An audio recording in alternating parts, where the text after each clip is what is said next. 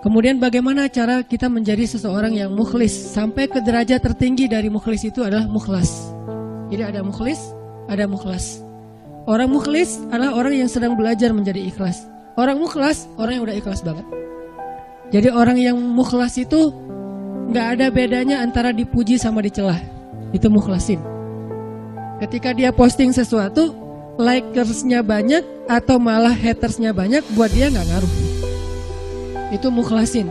Nggak gara-gara dia yang nge-like dan komen positifnya disanjung banyak jadi dia semangat, terus giliran di hate sama orang lain, di apa dicela sama orang lain, dia jadi kayak pundung gitu. Ini berarti sedang belajar mukh mukhlis. Orang mukhlas nggak ada bedanya bagi dia antara emas dan batu. Sama di mata dia antara emas dan batu. Orang mukhlas sama di mata dia antara pujian dan celaan.